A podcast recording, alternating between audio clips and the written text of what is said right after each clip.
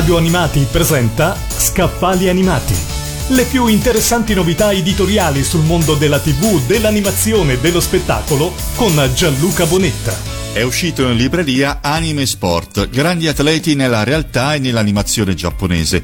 Un libro di Fabio Bartoli con la prefazione di Valentina Vessali che mette al centro il legame tra lo sport e la cultura giapponese, declinata attraverso una delle sue espressioni più popolari nel mondo, i manga e soprattutto le anime.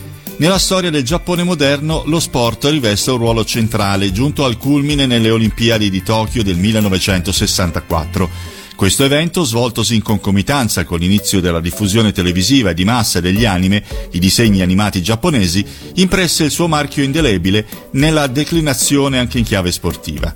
Infatti, negli anime, come anche nei manga, i fumetti giapponesi, il genere sportivo è uno dei più popolari. Non veicola soltanto trame e personaggi dediti alla pratica agonistica, ma anche valori pienamente radicati nell'etica nipponica. In anime e sport ne viene ripercorso lo sviluppo, racchiuso appunto da Tokyo 1964 ad oggi. Dalle Olimpiadi allo sviluppo del Giappone moderno e della sua evoluzione sportiva fino all'affermazione degli anime alle interviste ai grandi campioni che ripercorrono le proprie carriere, commentano trame, personaggi e valori delle serie dedicate alla loro disciplina. Nella seconda parte del volume, infatti, Fabio Bartoli regala al lettore 16 interviste a sportivi di ogni disciplina, da Sara Simeoni a Dino Zoff, da Andrea Zorzi a Bebe Vio e Giuseppe Madaloni.